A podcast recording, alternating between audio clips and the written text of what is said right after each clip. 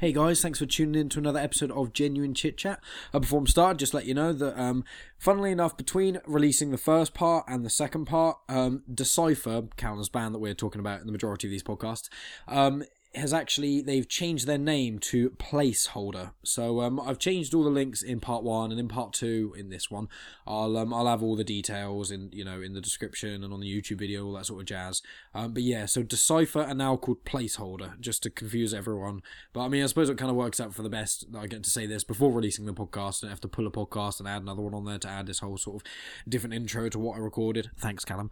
Um, but yeah so they're called placeholder now I hope you guys enjoy. Um, just so you know, also, um, the first like 15 20 minutes of this podcast uh me and callum actually talk about like movies. Like again it just seems to be every podcast i do i end up talking to people about movies. So if you're not into movies screw you because everyone should be into movies. But if you're not really that into it just skip um yeah about 15 minutes ahead or so and then we start talking about other stuff. Um, we primarily talk about like the songwriting process, uh, the lyrical content, and we talk about veganism quite a bit because a couple of uh, Callum's bandmates are vegans. So talk, talk about that as well. Uh, and also we speak about Thor Ragnarok um, in this uh, that I noticed. and um, I just got back from the cinema with Callum actually uh, seeing it, and Thor Ragnarok I'd say is fantastic. So there's a nice little thing there. Go see Thor Ragnarok. It's loads of fun. It's directed by a guy called. Taika Waititi, um, and he made a film called Hunt for the Wilderpeople and another film called uh, What We Do in the Shadows. Both those films are great. Hunt for the Wilderpeople, everyone should go bloody watch. That film's fucking amazing. It's on Netflix. You should just go see it. But Thor three is a lot more Guardian, Guardians of the Galaxy sort of feel, uh, and it's just it's a lot more fun. It it literally, there's not a moment of it is serious. Like it's literally joking the entire time, and it just it just really makes it, you know, this is like the 17th Marvel film in the cinematic universe, and it's the third Thor film, and it's getting a bit old, you know, um, just all of them. So it's like this one's a lot more fresh, it's a lot more different. So if anyone's like kind of on the fence about going and seeing this, I'd, I'd really recommend this. Um, anyway, I've been rattling on now for more than two minutes, so um, I guess I'll let the podcast begin, unless I'm just going to keep on going. No, I'm not really. Um, cool. Well, thanks for tuning in, guys. I'll be back at the end to talk about the next podcast I'm doing, and um, yeah, don't forget to review and all and rate and all that sort of jazz. And thanks again.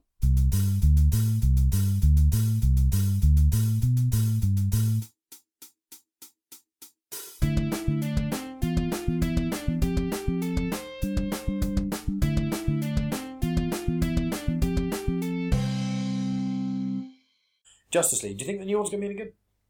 Um, I think if they don't bring Superman in it in like 20 minutes, there's a bit at the end of the trailer, isn't there, where it's got Alfred and he's like, oh, he won't be here to the end. They definitely won't be here to the end because they they know like there's, they know there's fuck all they can do unless they kill him with kryptonite again. Um, there's literally fuck all. As soon as Superman shows up, it's just like, all right, great. Well, this film's over. Superman's going to save everything because he's just some god that can do everything. So it's like, well, there's no point. Hmm. If, the, if the film's going to be exciting, it's not going to be him. It's not going to be Superman. But I get the feeling from that film it's going to be bad. To be honest, Yeah. I think.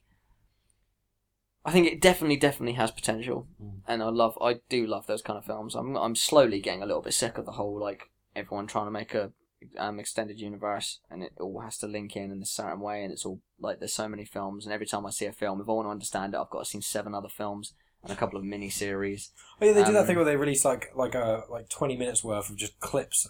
Like when um what was an Alien Covenant came out, there were like three YouTube clips explaining between Prometheus and Alien Covenant. It was like this this film is meant to be a so sequel. Fucking pointless. It's like you're meant to you're meant to actually be able to ha- be good enough at storytelling where you don't have to. What it should be is it's like DLC these days. What DLC should be and what mini series on computers should be is adding to a universe and giving more depth, but not being necessary. oh yeah, But nowadays, with a lot of DLC, especially what EA do um, with video games, and it's like with um, with what people uh, with films, like I didn't fully get Covenant or Prometheus. I certainly didn't get Prometheus very well at all. I fucking I didn't like that film either. I thought it was boring.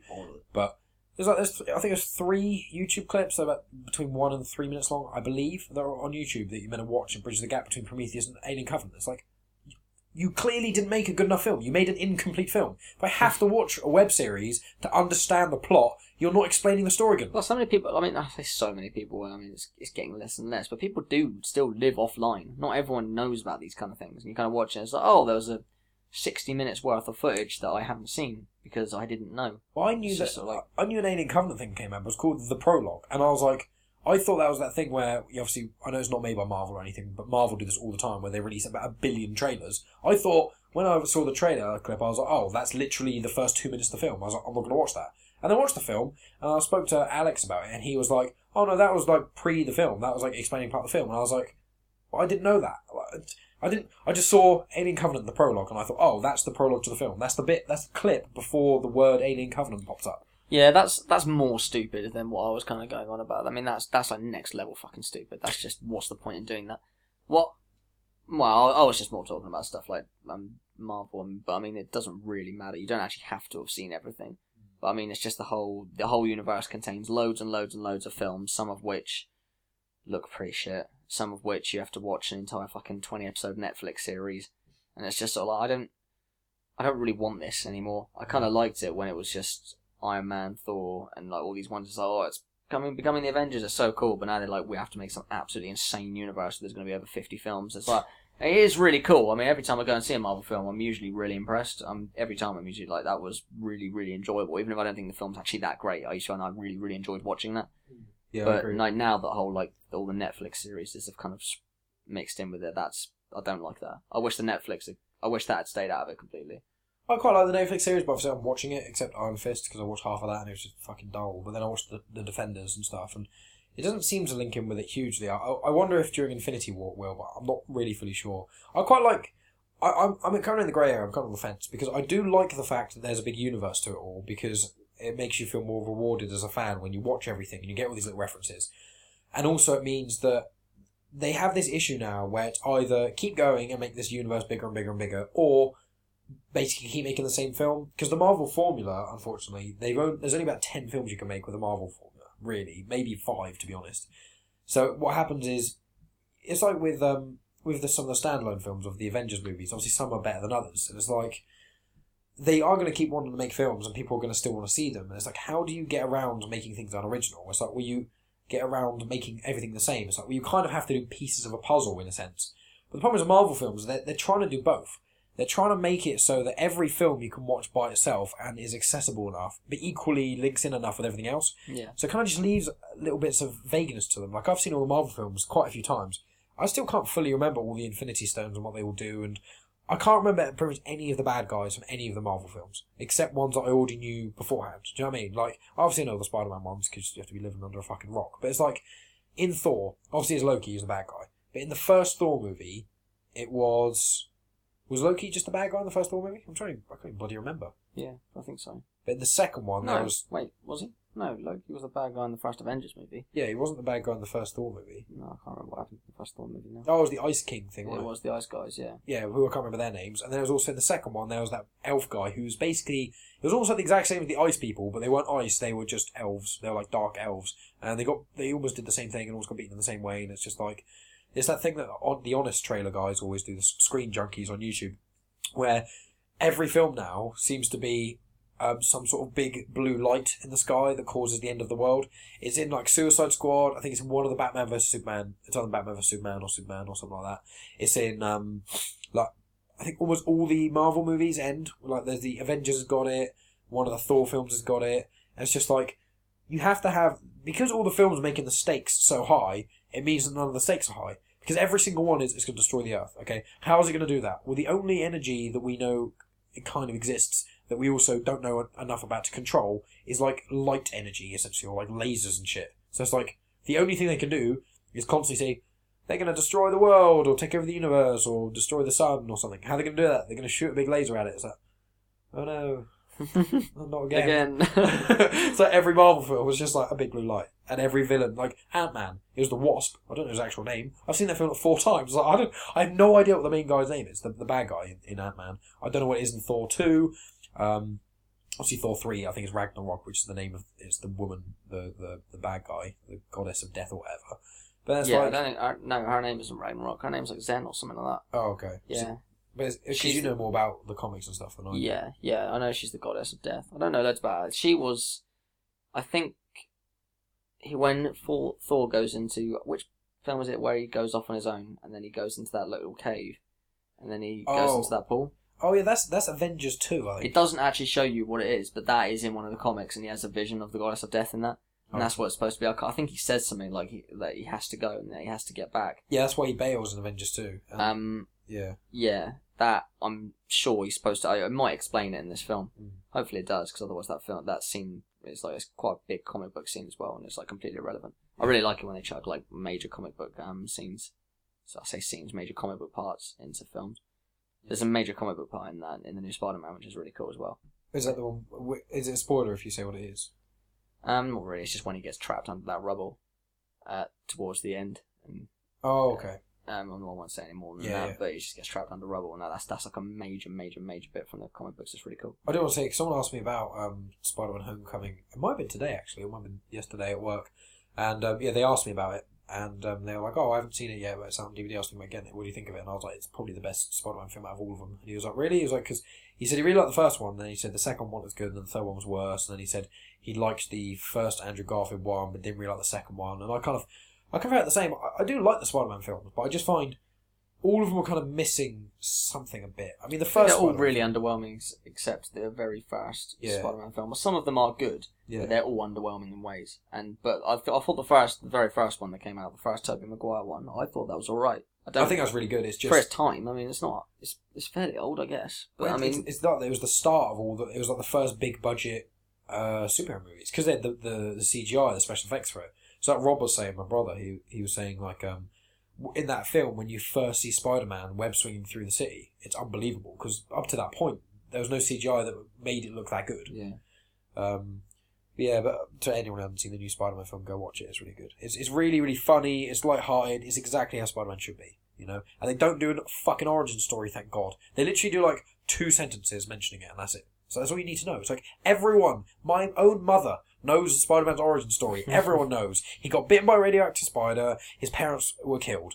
Uh, or parents disappeared somehow. He was living with his uncle and aunt, and then he, in most of the universes, did something either a little bit twattish or had some sort of thing that had an impact on his uncle on his uncle being killed, and that made him become super, um, made him decide to become a vigilante and that sort of shit. That's like the general consensus. Everyone knows that. Yeah. It's like- knows Spider-Man's got There's the main three things. Everyone knows Spider Man, everyone knows Superman, everyone knows Batman. That's just everyone. So you don't need to keep having origin stories. We don't need it. I hope they never do another Batman origin story, and I hope they never make another Superman film.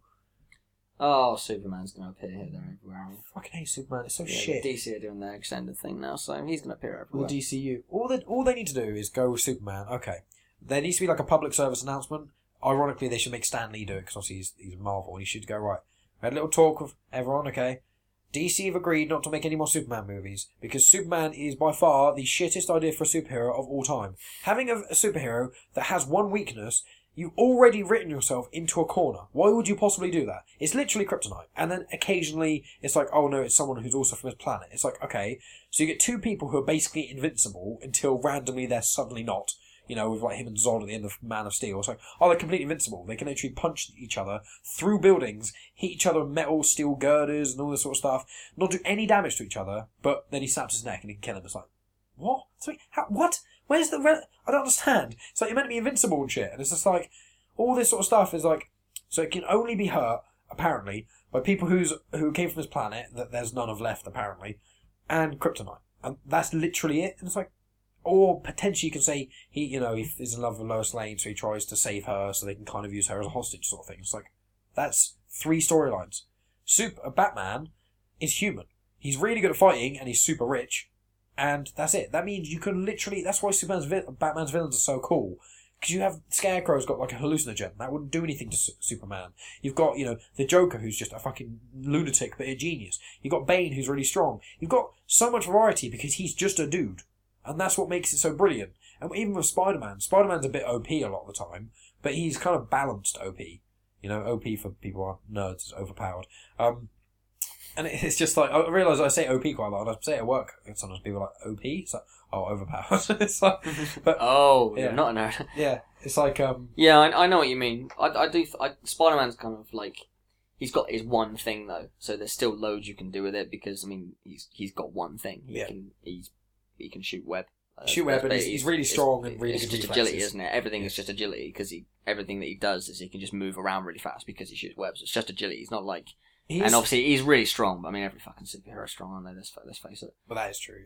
There's no superhero that if you like kind of threw a well timed, well, a well thrown rock would knock them out. It's just like that'd be the most boring superhero film ever. So when someone throws a rock across a fence, it's like, oh, Well, it's like Spider well, that's the end Man. of that. Well, it's pretty much all. I think all the Avengers, think that are in, or all the kind of characters in like Civil War, that sort of thing. They can all pretty much lift up a car, not not over their head, but you know what I mean. Like they can, yeah, they can hold the bonnet of a car and lift it up as two front wheels without too much difficulty. You know, that's pretty much all of them. And it's like, well, you have to be pretty fucking strong to be able to do that. So yeah, they've all got their big like strengths. In the Marvel, I don't know what they're gonna. I'm really, I'm actually really, really excited for Infinity War because like I don't know how much they're gonna reveal about like certain characters. 'cause I see, know, I, like, I haven't, I haven't read the comics. That's what I mean. Like this, I've Yeah. said before. Like, like I know Scarlet Witch is literally supposed to be insane. Like there's so much shit she can do, and there's so much shit she does do in the comics. Like She's almost like Phoenix, isn't she? Uh, yeah, she just she does mental stuff. She does absolutely mental stuff. So I don't know what they're gonna do. So I know I've seen, I saw that like a clip they released of it that you can't get anywhere now because they've removed it from everywhere because only people at Comic Con were allowed to see it. Because I mean, you know, if you can't afford to go to Comic Con, well, fuck you. Um, how, da- how dare you want to see the trailer? But I managed to see it before it got reviewed, um, removed anyway. What the Infinity War trailer? Yeah. See, it's funny because I specifically didn't watch that because I remember you mentioned it, and I was like, I'm not going to watch that because they're just going to release it soon, and then they didn't. I was like, oh, because they did it with Deadpool, didn't they? There's Yeah. The Deadpool trailer was leaked, quote unquote leaked. because the end of um I mean I won't say what happens at the start because I mean they they start the film they start the trailer sorry with the end of Ragnarok. So I already know what's going to happen at the end of Ragnarok because I've seen the trailer for Infinity War. So it's like okay there we go. I, I knew that from reading a small thing. I was reading a small thing about Comic Con and someone uh, announced um this continues exactly from the end of um, um Thor Ragnarok. I was like Thor Ragnarok isn't out yet. No one's seen it. I don't want to know what happens at the fucking end but I mean, it doesn't show you what happens at the end of Ragnarok exactly, but from exactly what happens, I'm like, well, I know roughly how it's going to end now. yeah. I'm not going to say it on here, but um, I mean, yeah, basically, um, Thor and Guardians of the Galaxy meet up at the start. of What seemed to happen of of, of um Infinity War. I won't say how. Um, and it kind of just like it's almost light-hearted. Then it just suddenly goes like mega, mega dark. Like um, Spider Man's just like laying on the floor, um, crying in his new suit. In that suit, he's, that's at the end of Homecoming. oh yeah. Um, and just like all of them are just like looking like fucked, basically. I really Like, hope they do. Thanos comes out and he's like some fucking gigantic titan. It looks insane. I hope they do actually make it like like proper dark. I mean, some some of the I really like the, the humor and lightness of uh, Homecoming, Spider-Man: Homecoming, and uh, Guardians of the Galaxy, both of them. But I really like films when they go really dark, and that's also what I'm hoping happens with the Last Jedi. You know, where it's like Force Awakens was pretty dark in places, especially towards the end. And it really has dark moments, and I find some most of the best films are ones where the light moments are quite li- nice and light, but the dark ones just go really into it, especially when it's a film that's made by Marvel or something where it does hit you when you get all these superheroes who are like, yeah, we're invincible, yay, and then they're actually not. Rather than Marvel often get in the trap of they make this trailer which makes everything look really fucking dark, and then you watch the film and it's like nothing dark actually happens and no one dies, and it's like, you know, in Civil War, it's like, you know, um, I think I'm going to say this in in the Civil War comics, as you told me, in the film Captain America doesn't die, but in the comics he does. And it's just like that was kind of like almost like a spoiler because I, I knew about that before seeing the film and I was like, oh he's gonna die. Oh that kind of ruins it a bit. And then you watch the film, it's like oh he doesn't die, and it's just kind of like you know the film's been out long enough now. I'm not worried about spoiling it because it's been out for ages and anyone who's really into Marvel who cares that much should have seen it by now. It's like no one dies in Civil War. It's like well, it's kind of it's kind of like zero sum, isn't it? You just kind of watch it and you're just a bit like it's meant to be dark and like all the trailers for it show like Captain America's shield broken or Tony Stark or Iron Man's uh, helmet thing broken and then fighting. It's like, what's going to happen? Obviously, a lot of the people who saw, read the comics knew that Captain America died, and I read the because there's, there's a few Civil War comics. I think there's like three of them, or at least three, like graphic novels. And I read one of them, and in that one, no one big died. There was a couple of side characters that died, but no one huge. But in Civil War, I'm pretty sure literally no one, like actually, not a single human di- died except the main villain, which happens in every Marvel film. Well, there's a, there is there's different. I don't know how it works because I haven't read all the comic books. Um, I know one of them, Captain America, doesn't die and he becomes someone else. I can't remember what his name is. Something with a B, I think.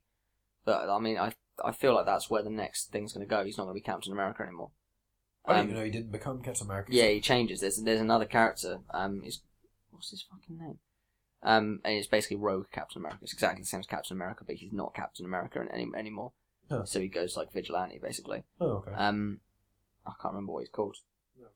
That's not a big I'm deal. not going to think of it either. Yeah. fair Oh enough. yeah, Decipher. Yeah.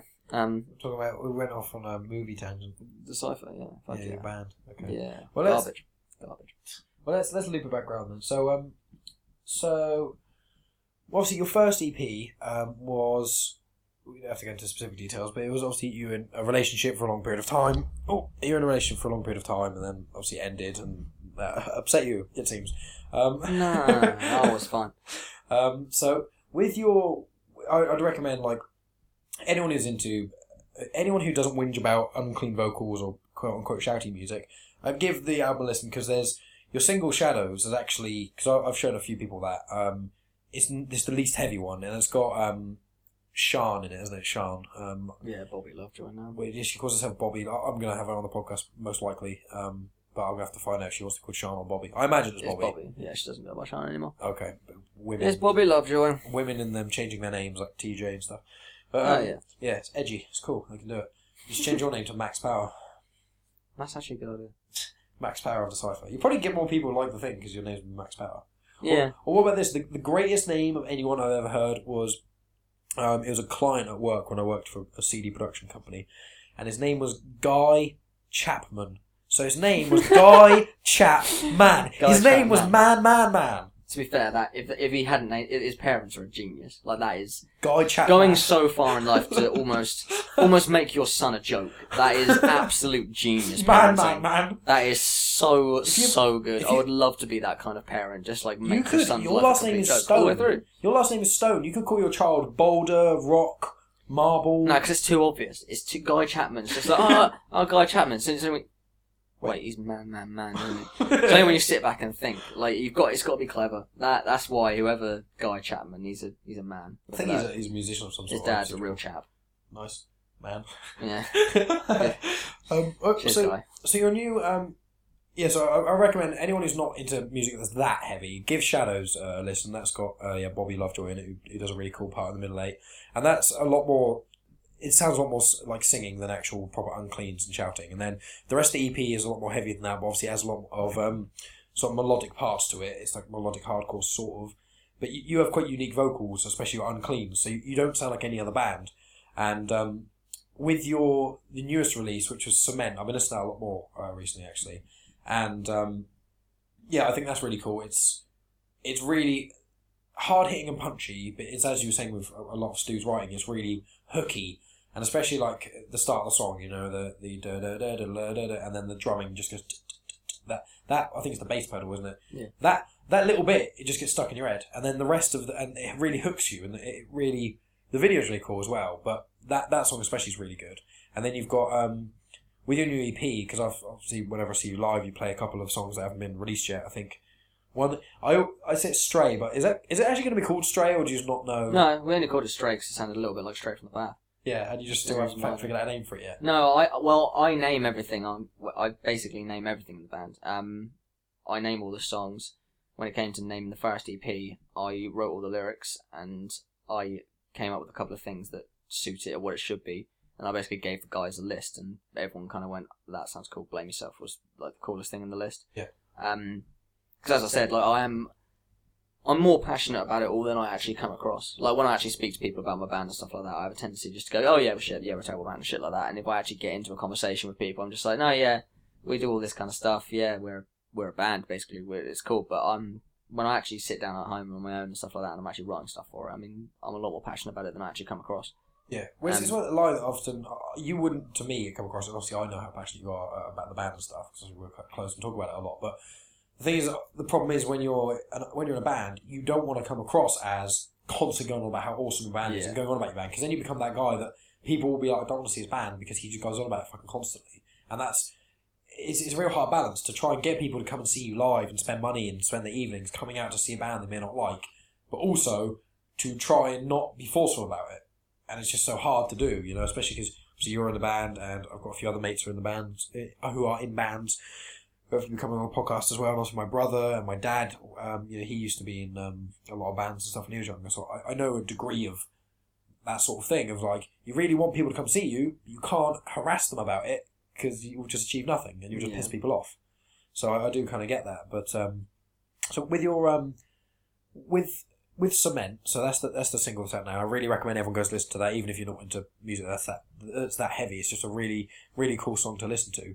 Um, what what's all that about? And then just go a little bit more depth about uh, more detail of what, how many how many tracks you got for the the upcoming EP. What's the sort of just a general idea of it, really? The EP is going to be five tracks. Um, I would go as far as saying it is absolutely nothing like the first EP. It's not. It's we're going. I mean, it's in the same genre, I guess, but at the same time, I'd say it's not, which I don't understand is like completely confusing. But we've got a song. Well, cement does sound a l like very different. Like all, all the Cement- songs, all the songs on the, E- the the first EP, they all sound quite different from each other, but they've they've got that uh, that kind of feel to them. They about twenty, almost like twenty percent of them have all got this consistent running thing. But cement, even just the production of it, everything about it sounds completely different to that. Even your vocals have changed a bit. So The the heavy songs. We've got three songs that I'd say are heavy, and all three of them are fucking heavy compared to what we've written before. Like they're all they're not necessarily like sludgy. I mean, I mean, cement's probably like kind of like sludgiest kind of riff song we've got. Yeah. But we've got another song that's got like um, I know it's pretty much everyone in the band's favorite riff. It's got two massive riffs in it that are really really cool. is that one of the ones that you play live? Yeah, um, the fast one that you've probably heard. We call it beef for the moment.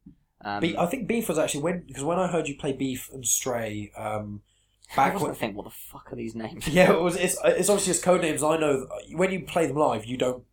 I think you've only like once or twice ever even named them like that, but you don't call you to say here's a new song of ours because obviously you haven't named it yet. But obviously, where I, I'm friends with you and I've heard you I'd be around you and you've done demoing and stuff like that, and I talked to you about it, and I'm really into the band. You go, here, there's a song of ours. We haven't really named it, so we just call it like code name, you know, Stray.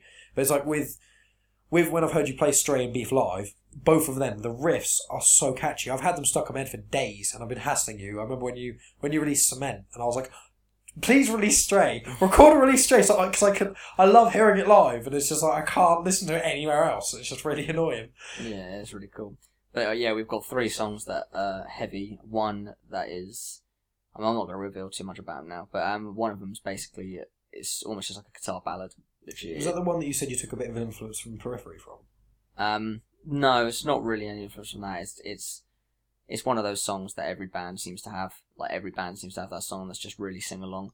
Um, but it goes it goes fucking nuts at the end basically, and that's gonna be cool. And we've got one that's just like a really epic kind of sound. It's it's it's the most emotional stuff I've written, like lyric wise. Like it's gonna be a, it's a lot more emotional than the first EP. What, what was Cement about? Just um, Cement was about it's about basically a time period about when I left um, the religion that I was in, um, because obviously at that time everything was quite difficult and the relationship I had with um well, a lot of people don't know this. Obviously, I, I know a lot more details, but I don't want to say loads because I don't know how much you want to share. But oh that's cool if you um just I yeah my obviously my family are Jehovah's Witnesses um all of them uh, except me. I obviously I'm not going to go into too much detail about everything that happened. I chose not I didn't want to do it anymore. I didn't want to follow their religion. Um I'm I'm an atheist so I don't I just I can't bring myself to believe in it. I don't.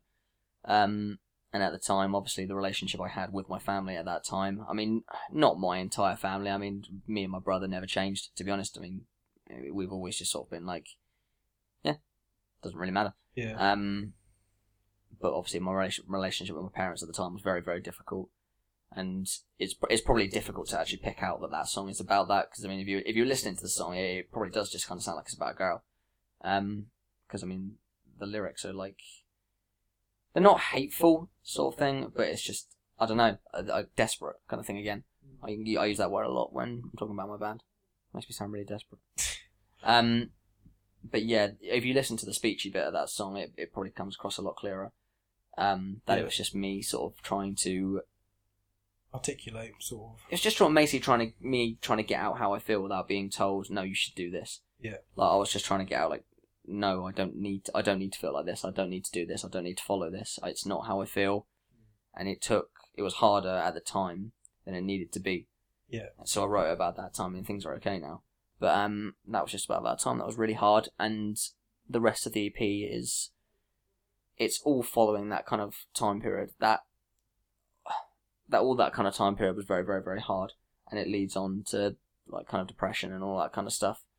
Um, Because obviously, uh, people may not know this, but you- you've you've suffered with depression, unfortunately. yeah, And I th- a lot of people, a lot of people that I've had and will have on the podcast, you know, have or have or do currently suffer with depression. I'm not. I'm not going to name them all here and now because it's not fair and it's up to them. But you know, um, Bradley was on one of the podcasts and he started talking about one of the darker parts of his life that you know about. That I'm not going to go into because he said he may talk about it in the future podcast. That's not my place to say. But one of the things this podcast I want to do is certain people, people who don't know people with mental illness, a lot. A lot of the time, is people go through these things and people don't realise. You know, Oh, yeah. the time it can. It's like Robin Williams was one of those examples. Everyone was like, "Yeah, but you're so happy all the time." It's like, "Yeah, but you don't know what he's." It's it's easier to put on a brave face in, in quote in quote air quotes and just smile at everyone and pretend everything's okay, rather than actually show that you're sad and then everyone being around you kind of oh you either trying to constantly say I'll make you feel better when sometimes they just can't or moaning at you for being sad like why are you sad? You've got these you know you've got this and this. You're not a starving child in Africa. Why should you feel sad? Blah blah, blah. There's like all these complicated things of mental illness that come about and I kind of want to try and be, bring a bit more awareness to that sort of thing. Obviously your music has been influenced by that sort of thing. Yeah, I mean, I totally agree. I mean, I'm not, I'm not really a talking point for it to be honest at all. Because no, so I don't I don't want you to feel like me putting you on the spot no, no, no, I'm not. I don't feel like that. Yeah. Um, I'm just saying, like, I mean, people have told me before, like, you need to stop doing it. I mean, I've always been that kind of person. I, I just don't talk about it. I don't want to. I don't ever want to. But I do kind of, I completely respect the idea that when people are saying you need to talk about it, I, I do agree with that. You do, you shouldn't bottle up. You do need to talk about it. I've had situations before where I've realised, oh, I can't keep bottling this up. I have to go and do something about it. And it's, it still comes back every now and again. I mean, I, uh, every now and again, I'm just sort of like, I'll be really, really, really down um, for a few weeks, and I, I won't say anything to anyone. And eventually, I was just like, I need to, I need to sort myself out. Um, You've got music fortunately which is your kind of a- a degree of an outlet it's a, it's it's a relief. Hmm. Like I mean, that's why I enjoy playing gigs so much. I mean, sometimes having something where you can just you can just let aggression out and stuff like that. You can. Yeah. it sounds really angsty and teeny and stuff like that, but sometimes you need that. Well, I listen to a lot of heavy music. I'm, I'm not an aggressive person by any means. I'm not violent. I'm not saying you are, obviously. I'm not an aggressive person or violent at all. But sometimes if I'm in a really shit mood, one of the things I can really do to bring myself out of it is if I just put on something really fucking heavy.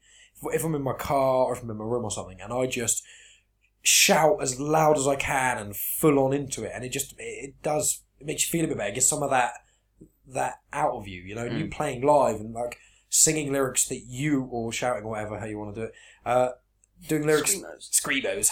Uh, doing lyrics that you wrote that mean something to you with like a whole band behind you, doing it on stage, doing a performance while being a piece of art with loads of people around you supporting you, and it's purely yours and your band's own creation.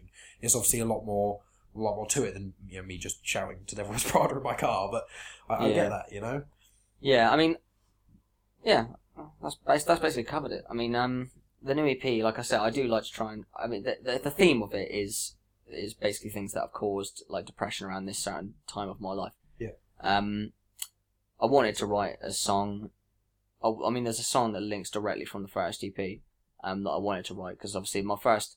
The first EP was, I mean, anyone who knows me knows the situation between me and my ex-girlfriend anyway. Um, I, we obviously, we broke up, um, she decided to end it, and I wrote that EP, and I was just, it was exactly around that time, and I was just ridiculously angry, and everything was her fault, and I was sort of like, oh, I'm an awful person, and oh, you're a terrible human being, and all this kind of stuff, and I was just like, I need to write this angry EP. Yeah. Um, and I wrote this angry EP, and it kind of slowly came to fruition after I'd written it, like we released it and stuff like that. I mean, there's loads of stuff I said on that EP that I'm just sort of like, oh, yeah, I'm, I'm glad I said that, but there's also loads of stuff on that EP that I said that I'm like, so many things you can say in the heat of a moment, and then a couple of months later, just be like, why the fuck did I say that? Why, I don't mean that at all. I don't feel like that. Fortunate music is it can be. I don't think anyone is listening to that and taking every word as Oh yeah, literally. So with music, it's, it's fortunate. But I know completely what you mean. I think everyone's been in that situation where, whether it was with arguing with a friend, with a girlfriend, or boyfriend, or partner, or family member,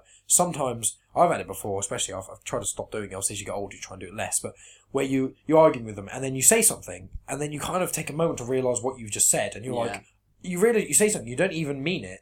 But you've already kind of said it, and it's really hurtful, and then the whole vibe changes of the argument, and then you're like, "Fuck," and that can happen. I understand. But yeah, we've got one of the songs is basically about that, and that that is currently called Careless Whisper. I'll have you know, so you can It's imagine. Careless it's currently called Careless Whisper, so you can imagine how kind of uh, slow and epic it is. Yeah. But that's um, yeah, that's kind of about how I'm not taking back what I said, but it's it's about how I've come to realise that not everything that I said was 100% true. Not everything I said was I meant like I wrote so much of it in the heat of the moment, but so much of it has still been left with me, kind of thing. Yeah. Um. So that song's kind of about that. Um.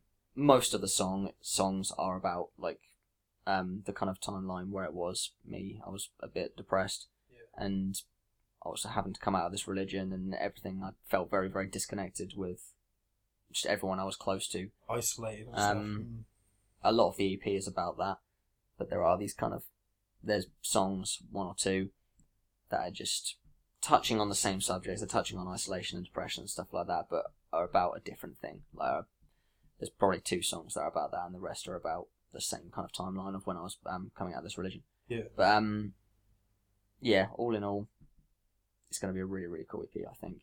yeah. All I've heard, Um, obviously, I've, I've heard. I'm very excited to get it finished. I think I've heard two of the songs. Well, I've heard.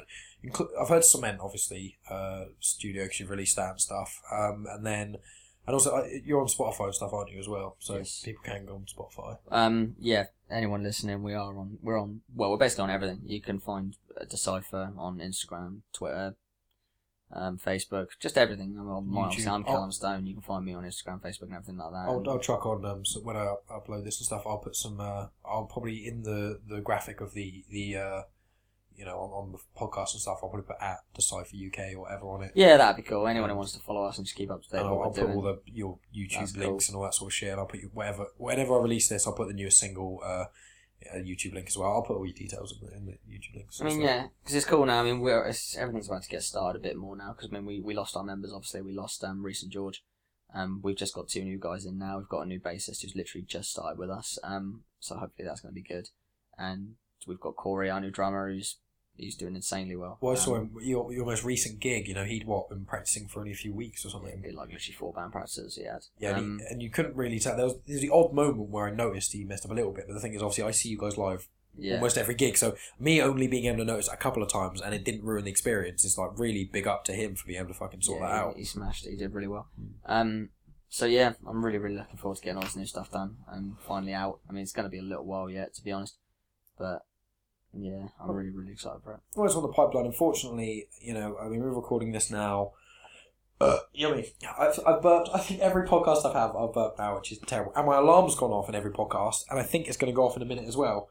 It- You're it- fucking disgusting. I'm, t- I'm not only to, so unprofessional. I'm unprofessional. In If fact, I'm my, fucking vape during your podcast, fuck you. 74 watts, let's go.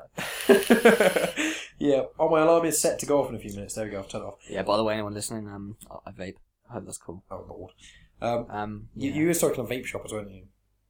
I won't fucking tell everyone that. fuck me, done- Yes, I used to work in a vape shop, Fucking edgy. He knows all about it. and I'm vegan.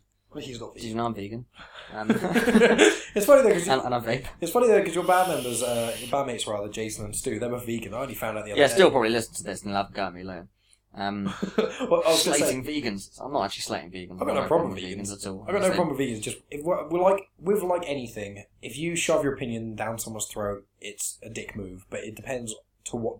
It depends when the context is. If someone's being openly homophobic, then you're fine to be argue with them and you know. But when they're like, if someone's just having a conversation, then you just butt in and be like, "Uh, "What you're talking about eating burgers? Well, do you know that this many cows die and this many things happen and this destroying the environment? Blah, blah, blah. You should be vegan. You should really think about your moral choices. Like, right? If you want to be, if you want to be, give people information and you want to try and be helpful and help guide them a little bit and give them the proper Oh information. yeah, that's totally fine. That's fine. When you're literally like almost attacking someone for, for not following your way, it's like it's not quite as easy as you know. It, whenever you talk to someone who's been vegan a long time, they they always say the same sort of thing where it's like it doesn't cost as much as you think it'd be vegan. It's way e- the food. You know, you can you only need to be able to cook veg properly to be vegan and stuff like that. And it's like I know what you're saying, but me personally. I literally don't like a single vegetable. Every time I eat veg, it's like f- me forcing myself to eat it. I, I make sure I have four of my five a day or whatever. I like vegetables. But you see, that's the thing. I, I, I would like to like vegetables, but I, I They're really. Really don't. I, I, I, really don't like veg, but I, I force myself to eat because it's healthy. But it's like, To be honest, all those things like they, they, they don't make any difference to me. No, I don't know anyone who tries to force their opinion on me and stuff like that. It doesn't. Oh, no, Stu obviously doesn't. No, no were one. saying that in jest. No one I know. Yeah, I know. No one I know who's vegan actually forced their opinion. The only actual opinion I don't, I don't like is that when vegan people say vegan bacon is good, vegan bacon isn't good. It's fucking, it's fucking disgusting. It's not good. There's nothing. Good. You, there's loads of like vegetarian and, and vegan. Their food stuff. sausages are lush. Yeah, there's loads. Vegan, of ve- vegetarian sausages. Chicken and stuff like that really doesn't good. taste like chicken really, but it's close. You get like all these burgers and stuff. It's like "Ah, that's all right. Vegan bacon isn't fucking bacon. It doesn't taste like bacon. It's disgusting. It, there's there's something wrong with it. If you like vegan bacon, you need to go and have a really really good word with yourself. It's it's not good at all. All sorry. I brought up clearly brought up a sore spot. Is that what your next EP is going to be about? so once you've run out of like all this like religious doctrine and the, the isolation, all that sort of stuff, and the depression around it, and really uh, tough going after a relationship, you're just gonna complain about vegan bacon. It's gonna be really, really epic songs, but every now and again there's just gonna be a breakdown. It's gonna be like vegan, bacon, and it's just sort of gonna be like kind of really, really heavy riffs and And then you getting fuck you. yeah, just really going djent. It's like no one likes it. Dun, dun, dun, dun. Kind of, it's it's gonna be sick. It's that gonna be does sound good. If it's anything djenty, I love any. To be fair, Vegan Bacon's a great band name. Like, That- if, a, that if a would band popped up and called themselves Vegan Bacon, I'd be like, well, Vegan Bacon's good now because it's a fucking band. That would be if there was a band called Vegan Bacon, I'd, I'd check them out definitely. That, that sounds like a right laugh. Um, And that'd be the Okilly Dokillys, but still, the Okilly. Oh yeah, the the, that Ned the Flanders, Ned Flanders that metal band. and did that song. The- guys, there's a, there's a there's a metal band which is it's like Ned Flanders. Like all the members look like Ned yeah, Flanders. they all And dress up like Ned Flanders. I think the music's absolutely terrible. Yeah, but it's it's, fucking shocking. it's worth a watch though for a laugh. It's mega heavy though, it's, Yeah, it's, it's- it's, out like- of my depth heavy. It's like, okay, yeah, that's, that's it's very out of my depth heavy. Mm. Um, What I was going to say was basically um, tangents about vegan bacon. Um, it's it's currently um, It's actually me burping which caused it, and then, then trying to turn my, turning off my phone alarm because in the podcast with Carla and with Bradley, both those times my phone alarm went off. That's good. Terrible. Yeah, and I'm fucking useless at everything I try. I'm just a disappointment. Yeah, But um, one of the I was going to say is we're recording this now towards the end of September, and I've got. I don't think I'll be releasing an episode until early October ish because I was going to upload everything to SoundCloud, um, but SoundCloud's going to be fucking bankrupt and gone by the end of the year, so I have to find a new place to. You have to have, have a place to upload podcasts. It's called an RSS feed, and you have to have a website to do it. Most of them cost money, so I'm just in the midst of doing that and, stockpiling podcasts, and then you know, I'll release the one with TJ first, or two of them, and then a couple with Alex Hart, and then I'll figure out the ordering of it. But this won't. This we're recording now won't be out for at, at least two more months. I'd say it's, it's probably we're probably looking at around November sort of time. yeah. I mean, there's there could potentially be a new track around that time. Um, at the moment, we're all a little bit. I mean, without saying too much, there's there could be an absolutely massive change soon that could involve that could involve us changing our band name.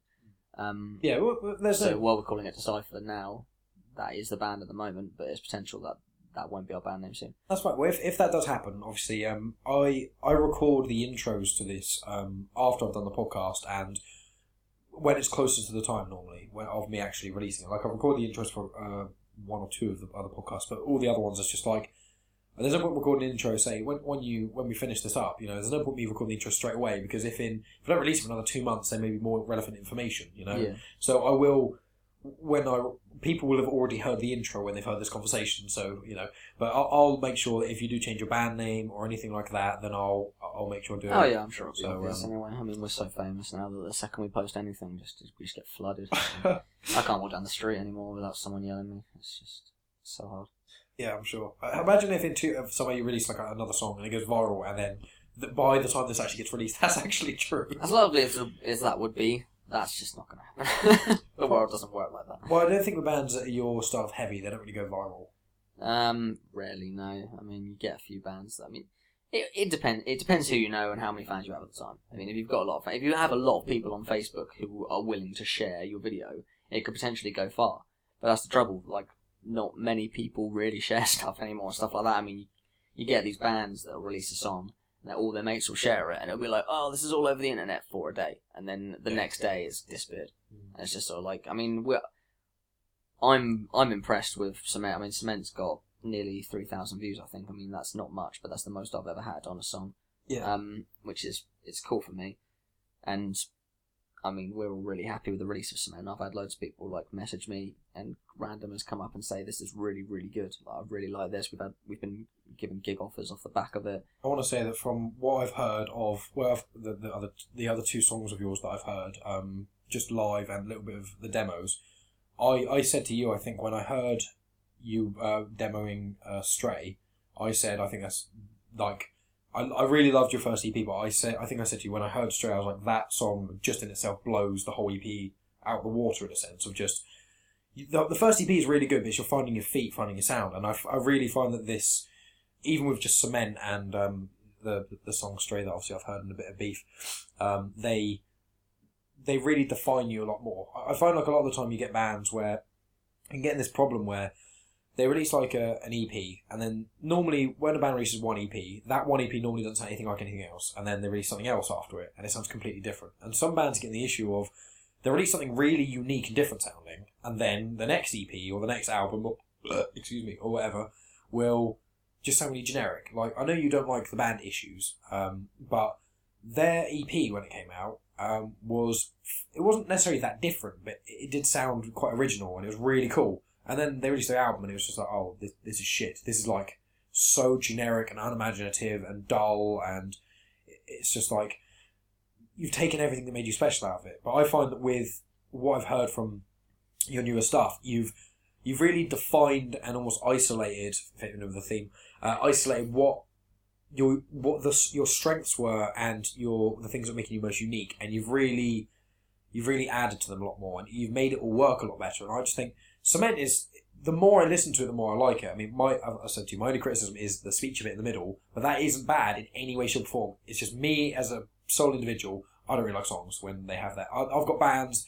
that are some of my favourite bands, and they have a little speech bit in, and I'm just not that into speechy bits. But apart from that, the whole song is just fantastic, and that part is really good. I want to reiterate that to people. I don't want to seem like I'm shitting on that part of the song. It's just my only criticism is that I don't like any songs that are like that. Like I don't like that part of any songs that are like that. But that song is so good. I've actually been listening to it a lot on my Spotify. Um, on my players, I've actually got it on two of my playlists on my phone. Um, I think that song "Cement" is is absolutely fantastic. I really recommend people go listen to that. Um, but we're getting we're getting near the two ma- two hour mark now, so I think we'll probably start uh, wrapping it up. Let's um, but let's uh, let me just ask you a few questions. So what what kind of bands do you find have influenced you uh, for Decipher? I know that obviously there's you and Stu helps you songwrite, and then I don't know how many of the band when you were. What, what who, who how what's the songwriting like? How many of you songwrite, and also what's been quite big influences for you guys? Um, Obviously, I'll have Stu. well, well, we all we all did a lot of songwriting. I mean, where I mean, I probably do the least songwriting when it actually came to the instruments sort of thing. But um, But you obviously still can play guitar, so I always threw him, yeah, I threw in my ideas. I always threw in my ideas all the time. Yeah. Um, the bulk of the songwriting I'd probably say was done by George, not George, um, Stu and Reese for the first EP. Yeah. I mean, George wrote all of his bass parts, but I mean that was usually following Stu's guitar. I mean, Yeah. Stu and Reese were probably the main bulk of the songwriters for the first EP. Now I'd probably say it's been me, Stu, and Jason.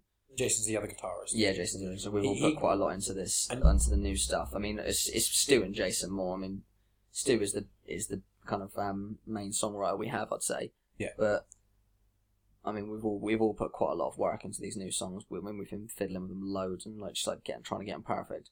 And we've put into a lot, and I mean now we've just got the new members coming. I think they're both going to get really involved. Yeah. That they're here, they both seem really really keen to get Well, into it. so I met um, I met Corey briefly, and he, he seemed really into it as He's well. really really keen. Yeah. Yeah. Um, he's really, obviously really fucking keen. four four bad practices, and he killed it. So yeah, yeah, he's really keen to get involved and start writing.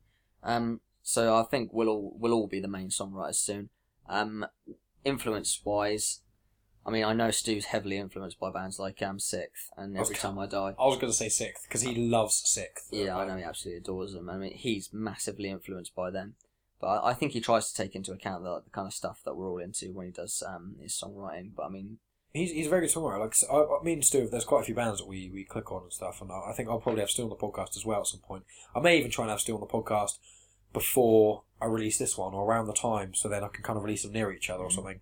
Um, but he's um, I, there's a band called SikTh that people don't know, and they are, I think, almost like objectively they're good because musically they're amazing, but they're a bit like Dillinger Escape Plan where they're so fucking hectic and all over the place. It's like the music is genius, but it's it's not yeah, it's, not, quite user friendly enough for me. Yeah. Whereas D- Dillinger's kind of is like just about user friendly enough for Yeah. me, and then every time I die is almost like it, it become, becomes they become less crazy. So I think it is good that he's got he's got the influence from those ridiculously crazy uh, mad bands, but he he tones it down a bit so it's not just fucking crazy No, it's more catchy time. than those kind of hectic bands. Mm. But no, I mean he's really good. That's probably the best thing about um, for me anyway, it's about being in these, in this band. Actually, um, Yeah. I've never been with a bad songwriter in it. I mean, we've had a couple of members who have kind of like come about for like a couple of days when we were looking for members, but I mean, I'm not mentioning them. There's no point. Um, course. I mean, Stu. Stu is really is a really really really good guitarist. I mean, he's up there with the best guitarists I've ever met. He's insanely good at writing, and he seems to be able to do everything. If you ask him to do something, more often than not, he, he will just like he can do it. Yeah. Um, you just got to kind of make sure he knows what you mean. But I mean, he's, he seems to be able to write every single any kind of song. He can just write it, and it, it usually makes it sound really good. I, I mean, yeah, I, I don't know. and There's no other way to put it like that. Like the, a load of the guitar stuff he's done and like stuff he puts on top of the songs. I'm always sort of like, oh, it should sound like this, and he does something completely different to what I thought it would. It should sound like. I'm like, oh no, keep that. That sounds way fucking better. like it's every good. To, it's good to have where you don't want a band of yes men. It's good you Oh, all like yeah. different genres, and I know that you you and Stu have disagreed a few times on certain stuff, and that's kind of like Oh yeah, we disagree all the time. We argue constantly, but it's, it's one of those things where it's kind of like it's, it's almost healthy because then you don't want all of you go, oh, I'll write this riff. Oh yeah, that sounds great, and then then you just release an album that's just shit, yeah. or you you be one of those bands, seconds. or you be one of those bands that release like an album every single year, and every year you release it, it's just shit. But I mean, I mean, Jason's fucking sick as well. I mean, Jason hasn't. I mean, Jason wasn't involved in the writing as much before because I mean, he's he's been involved with writing this new EP, but obviously with the old EP, he wasn't even in the band. And we had a couple of songs put together that are on. I think we had two put together on, on for this EP that we had written before Jason joined, I think that was more. and we stray. just we learned them. I mean, I think he has made a couple of subtle changes for him. Yeah. But I mean, I mean, Jason's wrote like these bits and pieces as well, and they're always really fucking sick as well. I mean, they're What- both really, really, really good guitarists. what, what music's Jason into? Um, Jason is. I, don't- have don't no idea. well. I, the band. I mean, I know he likes bands like Every Time I Die and stuff like that, and he likes Within the Ruins as well. oh, does Um, he? Yeah, I know he likes them. Um, I'll have to find out. I'll have to see if he goes with Gig. Well, he was on about trying to learn one of the riffs once, so I assume he likes them. Um, he loves Steely Dan as well, so he's um on. Steely Dan and Within the Ruins. It's a yeah, it's a big it's a big spectrum. Mm. Um, he likes loads of music basically. I know he's into loads of stuff. But then again, everyone. I mean, for example, with you, like some of the really. I mean, you like. this might make people hate you a little bit. But you, Miley Cyrus song. Yeah, there we go. There we go. Um, you're Miley, you like you. I don't think you're the biggest Miley Cyrus fan, but you like a couple of her tracks. But then you, Oh yeah, you, she's fucking sick, mate. but then you also fucking- like- she's she's queen. it was like knocked loose. So it's like, and obviously, as what I've said, you know, I, I like. Knocked Loose featuring Miley Cyrus. That's what we need. Because I've, I've liked, um, you know, when you like a big variety of music, it means that you get a unique sound, and I really think Decipher have got a, a very unique sound, especially your vocal. I mean, Stu's guitaring and Jason's guitaring, obviously. uh, In I haven't heard Jason's guitaring as much because obviously, as you said, the first EP wasn't with uh, Jason, but um, Stu's guitaring does sound quite different, but. It's easier to tell differences between, you know, other than subtle differences between guitars and vocals. Your your vocals are the thing for me that stand out the most about um, about the band of how that your vocals are the hook of people going, oh, this sounds a bit different, and then when you hear the drumming, the guitaring, the bass, and and all the sort of the more in depth things, even the lyrics as well, then it, it delves more deeper into how much of a complex band you are. But it's the good thing is it's not one of those bands where like I, I like Stick to Your Guns, they're a good band, but he has the most standard hardcore vocals there are, and that's okay. But when you listen to a hundred hardcore bands and then stick to your guns with a hundred and first band you listen to, you just like this just sounds like everything else. Even though you listen to them a lot and you get into them, you hear they're not. But with your band, it's just immediately from the get go you hear, especially uh, as you must have found with people, as you said, with cement, your vocals are different, and you're unlike a lot of hardcore bands. It's not where you can do loads of uncleans and then barely do cleans. It was actually more when when you started, you started doing cleans. Like you were you were in Who Needs Heroes, which was a pop punk band, so you kind of learned to sing first. And a lot of the time when you get heavy bands, it's either the guitarist can sing and the vocalist can't, so you just get, in a way, Dev Prada syndrome. Even though I love Dev Prada, where most of it you, you can't you can't have one song where it's all clean vocal and then one song where it's all unclean vocal, especially if you have two two purely vocalists. Because then you just get one who can't do anything when you play live. Mm. But when there's someone who like you who's so diverse, where you can do uncleans and you can do cleans, but also your uncleans you can do you know high, mid, and a bit of low, and you can sing. And it's like, well, when you've got this, it means when you've got such a diverse uh, vocal range, as well as when you've got a guitarist who can do relatively everything, and another guitarist who can do almost anything, and then you know um, a drummer who's really uh, picks up quickly and's got their own thing to it. It's like you add all these pieces together, and it just means if you guys think, oh, we should, I've got this kind of idea for a song that goes a bit like this. You're not constrained by skills. You're only constrained by your own creativity, and because you all like so much music, it's almost like the sky's the limit. Mm. So you can really almost do anything with your band because you can sing. So if you want a song that's only melodic and stuff like that, you can just have a whole song of singing. If you want to have a song that's all just shouting aggression, you can do that without leaving a member out, and that's Yeah. one of the beauties of it as well. And you also, because you can sing, like obviously I've lived with you for a couple of years, so even when you're just walking around the house singing, I can hear that you can sing without it being ridiculously overproduced. It means that live you've got that powerful vocal. Whereas a lot of the time, sometimes with unclean vocals is the worst thing. You see a heavy band live, and you hear the vocals, and they're so they're nowhere near as strong. They're not as Yeah. bulked out, so you just it doesn't have the punch that it does, and then it kind of makes everything else waver a bit. But I really find that you guys, you really you know top notch, and your live performances are great as well. And you're when you first st- starting out, it was rough around the edges, but I still thought you were great. But as time goes on, you're just getting better and better and better, which is good because you always want to be improving. You never want to be stagnant as a band. So yeah, I'm just Yeah.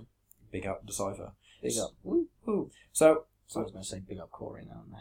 oh yeah, because at, at the gig at the most recent gig when Corey was drumming you. going to be every single show now. It's just going to be big up Corey. Well, basically, when there's a tiny Corey. story. When we saw when when I saw you guys, the the last gig you played was the first gig with Corey as the drummer. Uh, a couple of um, our mates were like, they knew Corey was the drummer, so it's just every time there's silence between your sets, like big up Corey, and because you said, oh, just want to big up Corey because um, you know he's he's learned all these songs. he's only been a couple of things, and then someone in the crowd was shouting, yeah, Corey, and then every time uh, the like pause for um, applause, like when you between songs, someone would be like, oh, "We love you, Corey! Great going, Corey! Big up, Corey!" And at the end of your that's set, it was like, "You guys were great, but Corey was the best," and it was just that constantly. Yeah, that was, that was fun. That was good. I was proud of him, so yeah, it Yeah. works. Well, If it happens again, I'm going to start killing people. Okay. It's my fucking stage. Get the fuck off. I'm the vocalist. It's my ego. My ego, my band. I write the lyrics. It's all about me. Me. Okay. Well, um, is there anything else you'd like to just add to that as we're, we're pretty much going to finish off now, I guess? Um, is there anything you'd like to add? Any anything in particular? Well, nothing to add really. Just um, obviously anyone who's listening and anyone who's interested in Decipher. I mean, there's there's fucking there's tons of other bands, right? I mean, there's I'm not going to go around and say there's tons and tons and tons of bands that are all really amazing, like just as good as us, because then I'm not really like selling myself very well. But there are genuinely a lot of bands around that are really, really, really good that are worth listening to. It's definitely worth checking out local music a lot more if you're one of these people who don't. That's not criticism. That's just kind of saying like it's very, very easy to only listen to bands that come in Kerrang magazine or on TV or and stuff like that. When there is, I mean, it's like I do listen to a lot of local bands, and a lot of the time I listen to them and I think, yep, that wasn't as good as this other band that they sound like, so I'm just gonna listen to this other band. But I like I discovered Holding Absence from listening to an unsigned band. They've released three songs, and they're probably in my top listened to artists by far. They're I literally think they're fucking incredible. And there's tons of other bands. Those are my friends' bands. Deference are really really great. Um, Moralist, they're really really great. Um, I mentioned Our Hollow earlier. They're really great. There's there's just tons and tons of other bands that if you just search through Facebook, you find these people. If you just look a little bit like closer around the, like, if you look in the thinner gaps sort of thing, you'll find all these little really really really cool bands Yeah. was- don't charge much for their stuff, don't charge much for their music, don't want an awful lot. They're just making music and just trying trying to take it somewhere. yeah. Yeah. So I they're all really, really worth listening to. Um, obviously, yeah, do go and check out Decipher Like I said, we're on pretty much every platform you can find us on. We're on Apple Music, Spotify, Deezer, all these Google Play, and all this other bollocks. Um, yeah, I'd really appreciate you listening to it. So Yeah, no, you know, I wouldn't. If I wasn't into your music, I would, I would say, you know, go listen. If, if not, but I, I, I've said to you before, you know, with since I've been friends with you, when you've always been having music out, I, I'm always honest with you. When, when you've had a couple of songs before, like when I first heard Shadows, I wasn't too sure on it, and I told you, obviously, I wasn't going to be a dick about it or anything, but I was like, I'm not really into this as much. I don't think it's as strong as the other songs on the EP. Now I've listened to it a lot more. I, I think it is, you know, and I'm, I'm you know, over, over time things can grow, but certain songs are a bit more growers and whatnot. But I, I really, even if someone didn't like the EP as much, I'd really just Cement is such a great tune, and from what I've heard of the other songs coming out, I, it's I'm really looking forward to your EP. Like legit, as a friend and a fan, I'm really looking forward to it. So I just think when that comes out, obviously I'll, I'll share it on um on genuine chit chat, whether or not this podcast is out yet. When you release your EP, I'll, I'll spread it on there as well, and hopefully with you mentioned moralist and deference. Um, hopefully I'll um I'll speak to because I know the singers of them, and I obviously you do. Um, get them on there as well, and kind of try and have a few more local bands. Obviously, want to have Bob, Bobby Lovejoy on here as well, and um, just as many uh, local music. You know, just promote it and bands who I feel are are talented enough and kind of deserve it and are rewarding. So I'm just like, you know, I'm really happy to have you on here, and I'm glad we had this chat. It was a lot of fun, and uh, yeah, just big up Decipher. Go check out uh, Cement, and yeah, will, when you guys are all listening to this, I'll have all the all the links to everything, whether or not you've changed your name or not. I'll I'll have it all um, in the description. So yeah, it's been great chatting to you, Callum. Thanks for having me on. Yay. And that's the end of another episode. Uh, thanks for tuning in, guys. Thanks for listening to you know both parts all the way. I appreciate it. Um, next week's podcast is going to be with my buddy Tom, um, who I used to work with at a CD production um, place and cassette production because actually they still exist. And um, yeah, he actually did vocals for Decipher when Callum couldn't attend a gig once, so he actually performed with the band doing uh, Decipher songs for them. Uh, and also, uh, he's got a band, Tom has, or he's in a band, uh, called Seasons and Wreckage. They're a melodic hardcore band from the south. They're fairly uh, popular, people may know of them. Um, and uh, Callum actually has like, played Seasons before, played a Seasons gig live before, without the singer there, obviously. He filled in. So it's quite funny, the two bands are quite intertwined in that way, and um, yeah, Tom and Callum are, are friends as well. Um, so that's a cool podcast. We, we, we talk about his band a little bit, but it, it's more of like a general chat about other stuff. He's got like a an Instagram page where he does like um, puns and cartoons and stuff. That's quite funny. We talk about working, uh, I think, at CD production place a little bit. Uh, his girlfriend Laura, she does like special effects makeup and is doing a course in London at the moment for it. It's he's, he's a really interesting guy. I have a great chat with him. It's a, it's a lot less like. Specifically focused on like bands or something like that. It's it's a bit more of like a a general chit chat, you know, a genuine chit chat. That's what it's like. Hey, I've got that in there. So yeah, thanks for listening, guys, and um, I'll see you next week.